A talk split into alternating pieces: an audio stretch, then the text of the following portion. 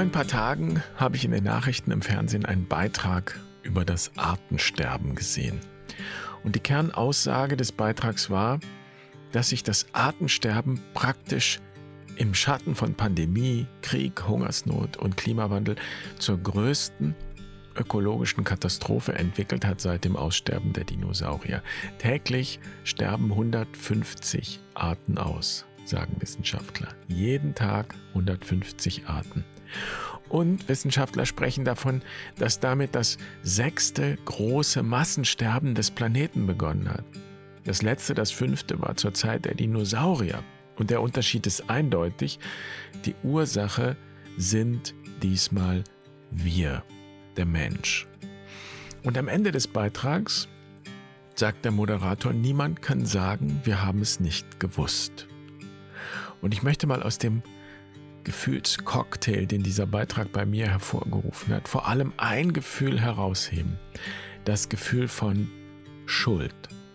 Ich fühle mich mitverantwortlich für die Misere, weil ich Teil dieser Kultur bin, einfach weil ich ein Mensch bin.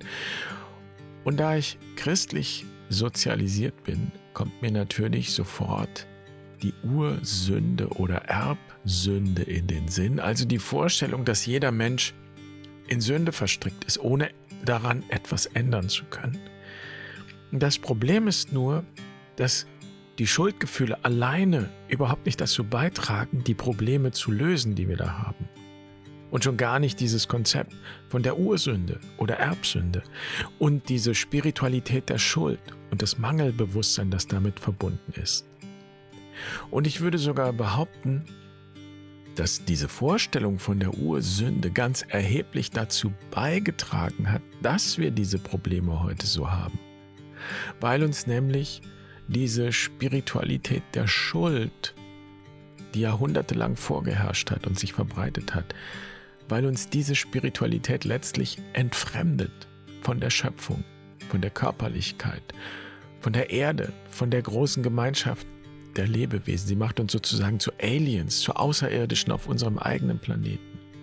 Was wir also brauchen, ist nicht noch mehr Spiritualität der Schuld, nicht noch mehr Mangelbewusstsein, sondern wir sollten zurückkehren zur Spiritualität des Segens und der Fülle. Und genau das ist es, was uns da gerade verloren geht. Die Fülle, die Vielfalt, und die Gegenseitigkeit und Gemeinschaft in dieser Fülle. Wie so eine Spiritualität des Segens, des Ursegens aussehen könnte, darum soll es heute gehen. Und ich werde dir heute schon mal vier ganz einfache Dinge nennen, auf die sich diese Spiritualität im alltäglichen Leben gründen lässt. Sozusagen als Ausstieg oder Umstieg aus dem Mangelbewusstsein zurück zur Spiritualität des Segens. Und damit herzlich willkommen bei Barfuß und Wild. Ich bin Jan. Schön, dass du dabei bist und ich freue mich, diese Folge mit dir zu teilen.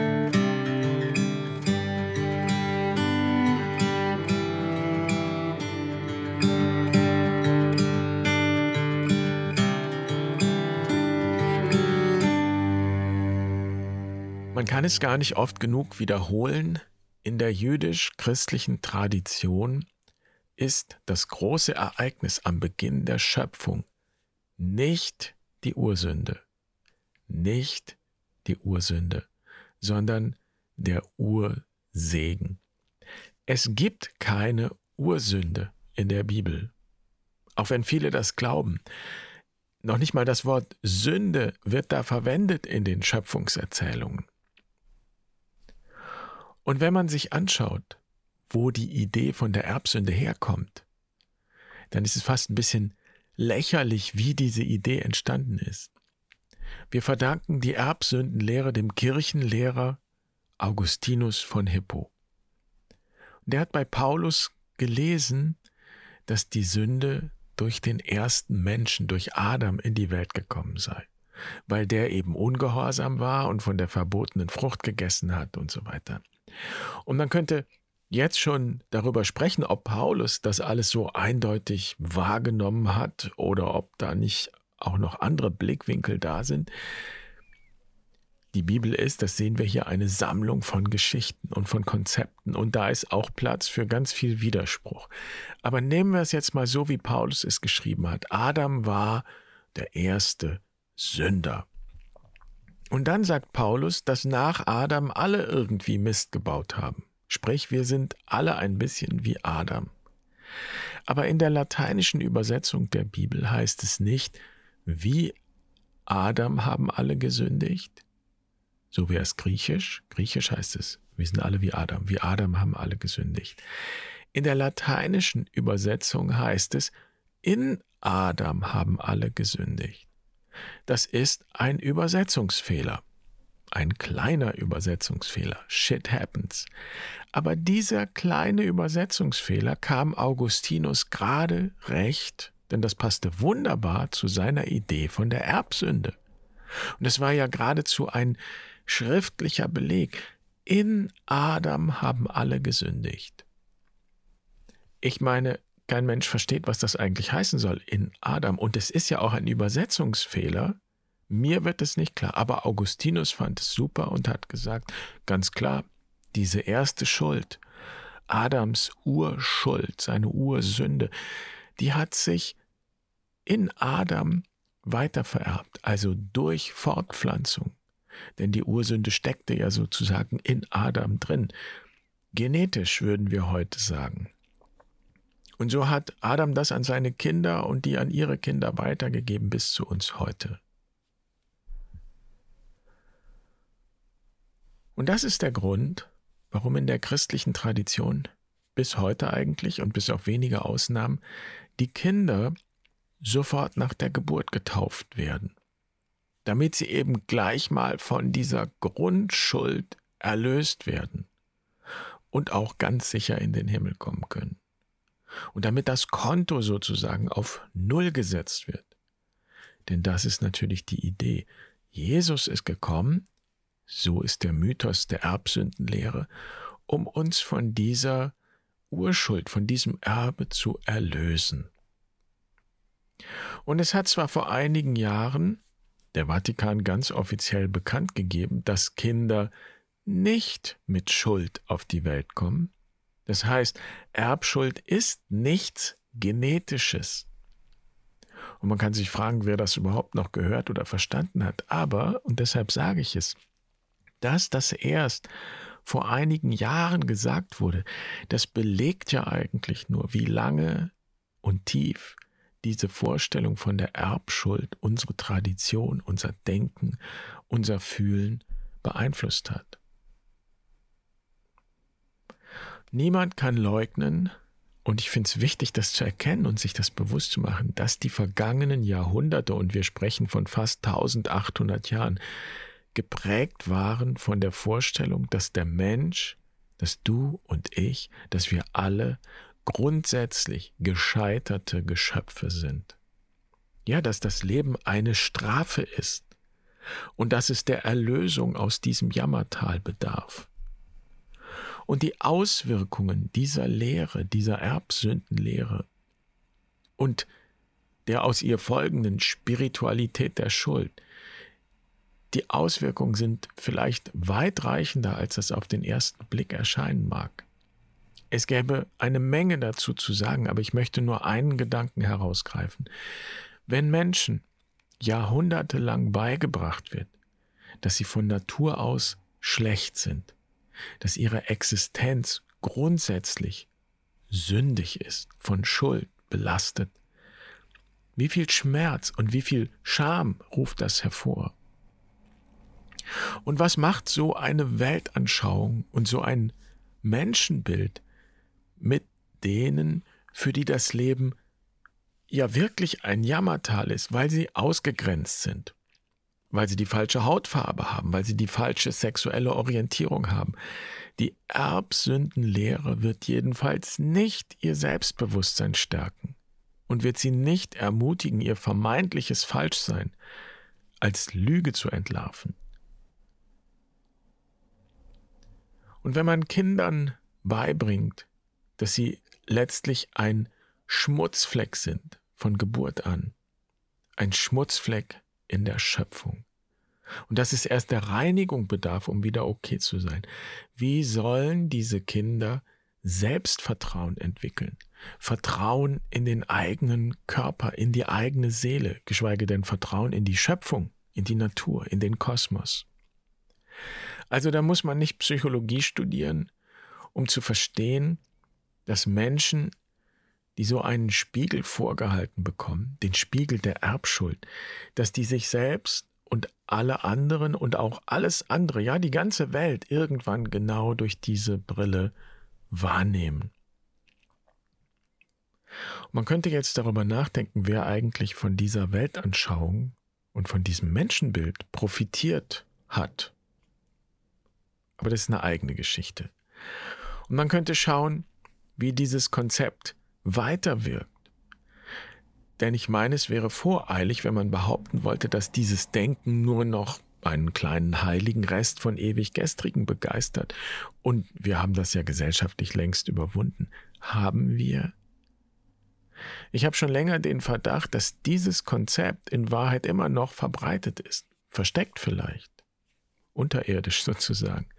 Aber zum Beispiel versteckt in den nicht zu übersehenden asketischen Tendenzen in unserer Gesellschaft, also die vielen Selbstoptimierungsbemühungen, wenn es darum geht, den Körper zu perfektionieren oder eben perfekt zu erhalten, zum Beispiel.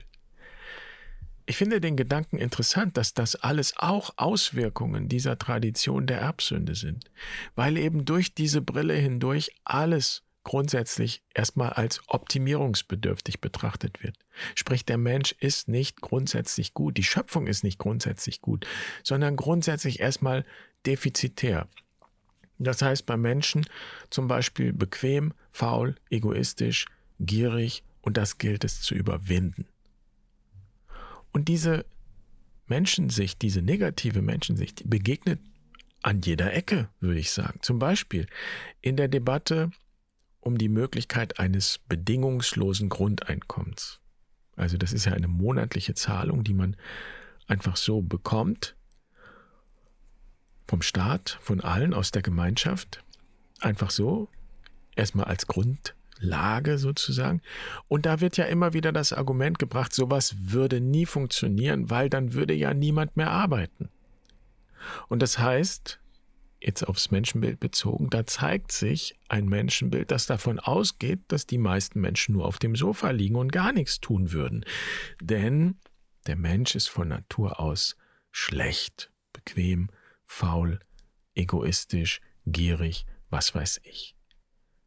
Und das passt ganz erstaunlich gut zu der Theorie, die Augustinus in seinen letzten Lebensjahren entwickelt hat. Eine ziemlich zynische Theorie, wie ich finde.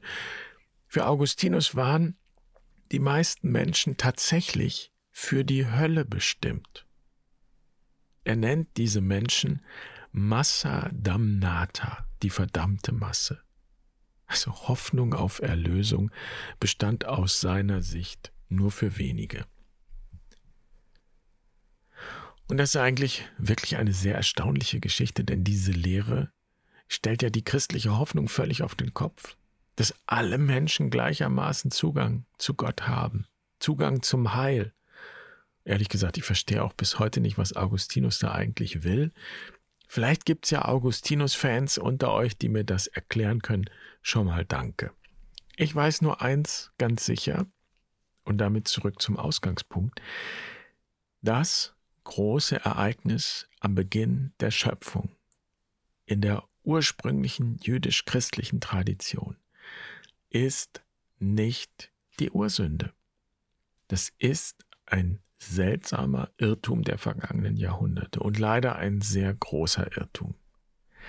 Das Ereignis am Beginn der Schöpfung in der ursprünglichen jüdisch-christlichen Tradition ist der Ursegen. Ja, der große Ursegen. Alles, die ganze Schöpfung, du und ich, wir alle platzen mit einem großen Segen in diese Welt hinein. Und wer einmal ein Neugeborenes in den Händen hatte und angeschaut hat, der weiß doch, wovon die Rede ist. Alles beginnt mit diesem Ursegen. Gott sprach und es wurde. Das haben wir letztes Mal betrachtet. Das da war die Schöpferkraft. Und dann heißt es weiter, es war gut. Es war gut. Es war gut. Und es wird da viele Male wiederholt. Am Beginn von allem steht der Segen. Die Schöpferkraft bringt alles mit Segen und durch Segen hervor. Und Segen ist nicht irgendwas Abstraktes, ist ebenso wenig abstrakt wie die Schöpferkraft, sondern es ist was sehr körperliches und lebendiges. Segen ist Freude, Segen ist Liebe, Segen ist Lust. Wenn ich meine Kinder anschaue und über sie staune, dass sie überhaupt da sind und dass sie wachsen und wie sie wachsen, dann empfinde ich Liebe und diese bedingungslose Liebe zu meinen Kindern hin. Das ist ein Ausdruck von Segen. Ja, das ist Segen. Die Schöpfung ist Ausdruck dieses Segens, Ausdruck von bedingungsloser Liebe, von einem grundlegenden Ich will, dass du bist. Segen ist das Wesen der Schöpferkraft, kann man sagen. Und deshalb kann man sagen, dass das, biblisch betrachtet, das große Ereignis am Beginn aller Dinge ist. Das ist der große Ursegen. Und interessant ist, dass das Bewusstsein für diesen Ursegen genau dort verschwindet, wo Macht, Status, materieller Profit ins Spiel kommen. Es ist sicher auch kein Zufall, dass Augustinus im vierten Jahrhundert gelebt hat, genau in der Zeit, als das Christentum im römischen Reich praktisch zur Staatsreligion geworden ist. Und die Ursünde tritt an die Stelle des Ursegens. Und damit wird aus der Vorstellung, dass wir alle grundsätzlich gesegnet und geliebt sind, die Vorstellung, dass wir als Menschen vor allem grundsätzlich erlösungsbedürftig sind und die religiöse Institution stellt diese Erlösung natürlich bereit. In der Kirche passiert das in Form der Sakramente. Und diese Vorstellung stellt ja alles auf den Kopf. Die Sakramente sind ja keine Belohnung, eine Belohnung für die, die alles richtig gemacht haben, sondern sie sollen ja eine Stärkung sein. Sie sind Ausdruck des Segens, des Ursegens. Und so kann man sagen, dass nach Augustinus die Spiritualität und die Theologie des Segens vielleicht nicht in Vergessenheit geraten ist, aber gewissermaßen in den Untergrund gegangen ist, in den Untergrund gedrängt wurde vielleicht. Wir finden den Ursegen bei den Mystikerinnen und Mystikern durch alle Jahrhunderte. Und wir finden den Ursegen, diese Vorstellung vom Ursegen bei den kleinen Leuten. Und die kleinen Leute waren es, die Bauern und vielleicht noch die Handwerker, das Volk, das auch die vorchristlichen Traditionen weitergeführt hat. Zum Beispiel in der Marienfrömmigkeit da ist ja die indigene Vorstellung von der weiblichen Seite der Gottheit erhalten geblieben. Da gibt es ja die Bilder zum Beispiel von der Schutzmantel-Madonna, die uns alle unter ihre Fittiche nimmt. Das ist Segen, ein Bild des Segens. Und dann gibt es die vielen kleinen Traditionen, wie die Kräuterweihe, wenn im August an Maria Himmelfahrt die Heilkräuter gesammelt werden und in der Kirche gesegnet werden und die Leute wussten natürlich immer, dass die Kräuter ihren Segen aus sich heraus entfalten und nicht erst, wenn das quasi von oben offiziell bestätigt wird. Und ich habe auch noch ein literarisches Beispiel, wo sich diese Spiritualität des Segens wiederfindet. Und ich würde sagen, wir finden diese Qualität natürlich auch bei den Künstlern und Künstlerinnen, bei den Dichtern und Dichterinnen. Und dieses Beispiel ist ganz und gar säkular. Es hat mit Kirche nichts zu tun. Ich lese mit meinen Kindern gerade die Geschichte vom Herrn der Ringe von Tolkien und da sind es auch die kleinen Leute, die Hobbits aus dem Auenland, die am Ende die ganze Welt retten. Und zwar deshalb, weil sie am wenigsten anfällig sind für den Größenwahn und die Versuchungen der Macht und des Reichtums. Und die Hobbits lieben die einfachen Dinge, gutes Essen, Gemeinschaft, Feiern, solche Dinge. Und das bringt mich zu den vier einfachen Dingen, die uns ein Wegweiser sein können zu einer Spiritualität des Segens. Und ich habe mir die nicht selbst ausgedacht, sondern ich habe das vor langer Zeit mal gelesen in einem Buch von Richard Rohr. Da ging es um die Frage, ob und wie und warum man überhaupt noch katholisch sein sollte. Ist schon sehr alt, das Buch. Und dieser eine Gedanke ist mir aber hängen geblieben und hat mich immer begleitet. Eine seiner Antworten war, dass es immer eine Art Grundströmung gab, so ein katholisch Sein der einfachen Leute, in dem es nicht um Macht und Institution, nicht um die Deutungshoheit oder sonst irgendwelche Dogmen und Wahrheiten ging, sondern einfach um das Leben. Und Richard Rohr sagt, dass es auf dieser Ebene, in dieser Perspektive um vier elementare Dinge geht, die das Leben ausmachen. Essen, Trinken, Sex und Kinder. Und in diesen vier zeigt sich der Ursegen. Und alles andere sind Ableitungen davon. Und die erste und wichtigste Frage ist ja tatsächlich die, was nährt mich? Damit beginnt ja alles. Das ist das erste Thema, das wir haben, wenn wir zur Welt kommen. Hunger. Und natürlich lässt sich das weiter betrachten und tiefer betrachten. Es geht nicht nur darum, was mich äußerlich nährt, sondern auch darum, was mich innerlich satt macht. Wenn wir heranwachsen, dann gehört das zum Reifungsprozess, diese Frage nach dem inneren Hunger zu stellen. Und so ist es auch mit dem Trinken. Das Trinken bzw. der Durst, das ist ein Symbol für den Durst der Seele. Meine Seele dürstet nach Gott, heißt es im Psalm. Und das Wasser symbolisiert ja unser Innenleben, unsere Gefühle, die Tiefe der Seele, das, was unter der Oberfläche im Unbewussten liegt.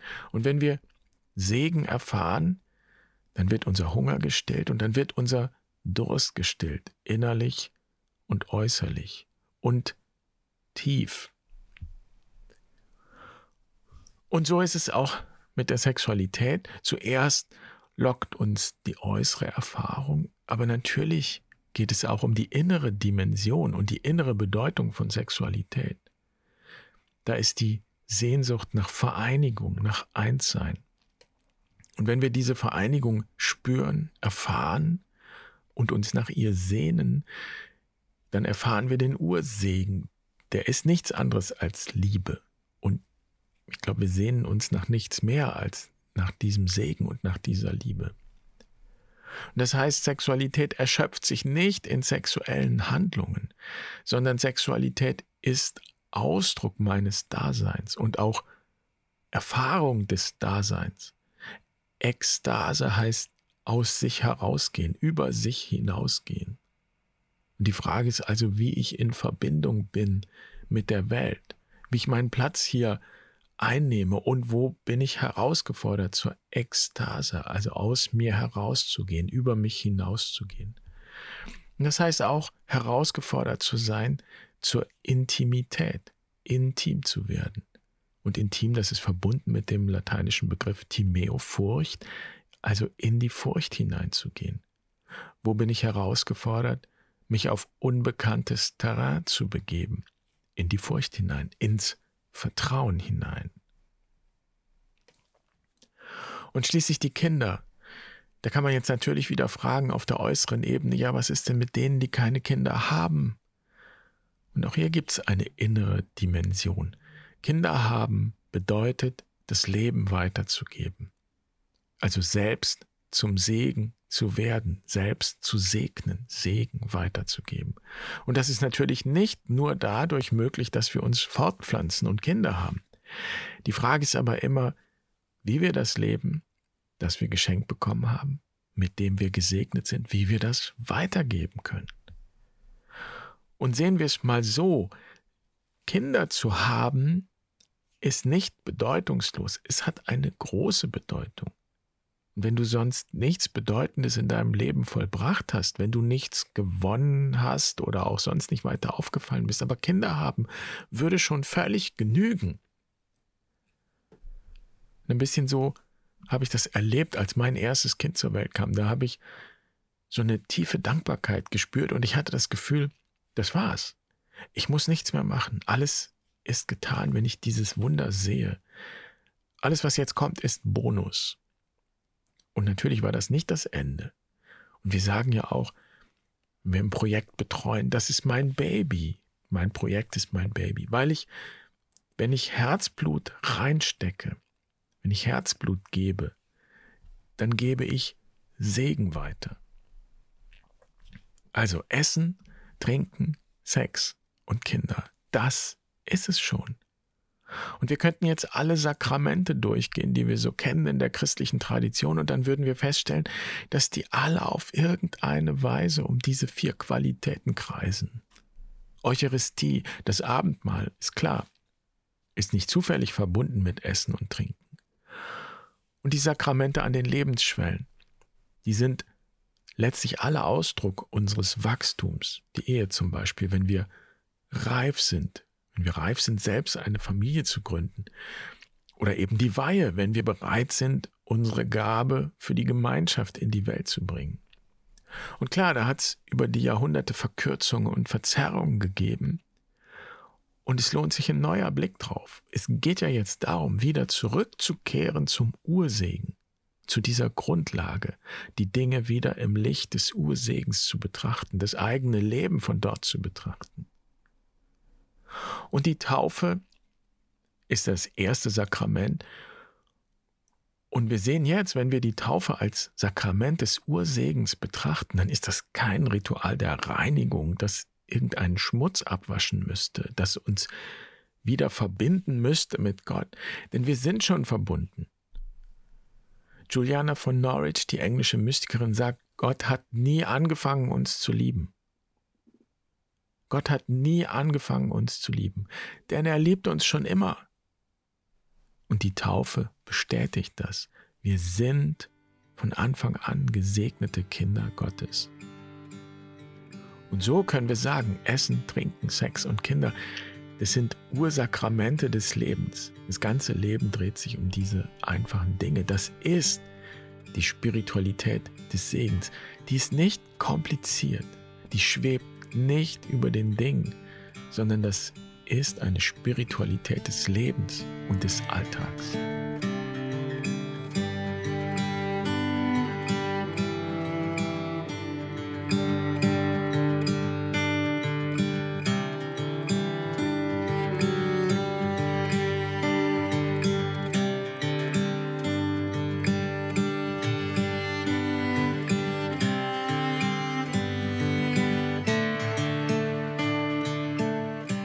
Also du siehst, die Spiritualität des Segens ist nicht kompliziert und doch kann es natürlich herausfordernd sein, sich auf die Fragen einzulassen, die mit diesem Segen und mit diesem Leben verbunden sind.